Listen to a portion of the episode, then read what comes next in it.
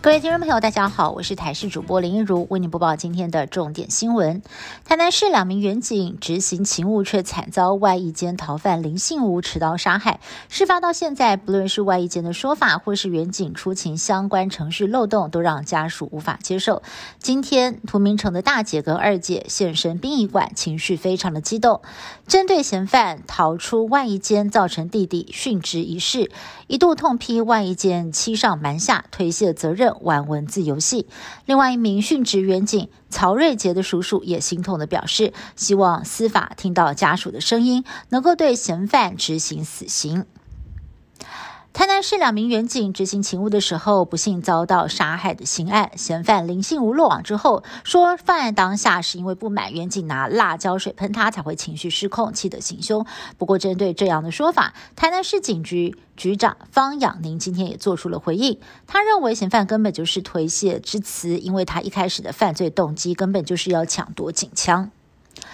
不少的上班族会自己准备中午便当，但是营养师要提醒大家了，有几类的食物很容易变质，不建议拿来带便当。除了本身就容易腐败的海鲜跟动物内脏，另外像是半熟蛋或者是溏心蛋这类没有完全煮熟的鸡蛋料理，其实也要注意，因为蛋壳的表面藏有细菌，如果食用前加热不完全，可能会把肠胃吃出问题。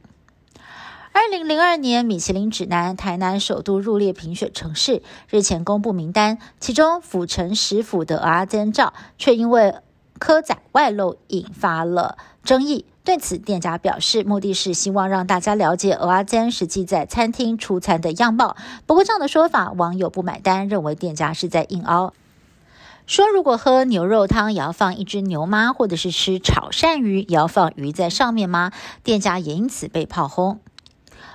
我国在今天新增了二点六万例的本土个案，数字比上周四还要多，疫情持续升温。而中秋连假即将到来，不过指挥中心预估，BA. 点五疫情高峰将落在九月中下旬，碰上疫情搅局，还适合外出烤肉吗？感染科医师李炳颖表示，如果是在户外烤肉，除非一直拥抱，不然。感染的几率其实是很低的。不过，医师黄立明则是提醒，BA. 点五的病毒将会侵袭每一个族群，尤其是小朋友，一定跑不掉。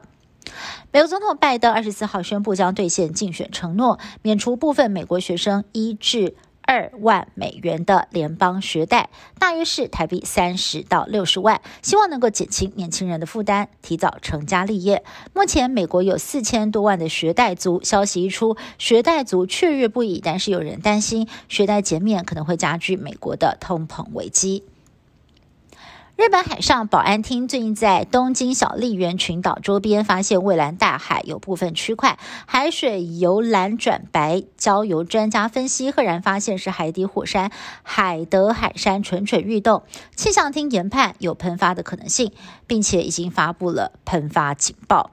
以上新闻是由台视新闻部制作，感谢您的收听。更多新闻内容，请您持续锁定台视各节新闻以及台视新闻 YouTube 频道。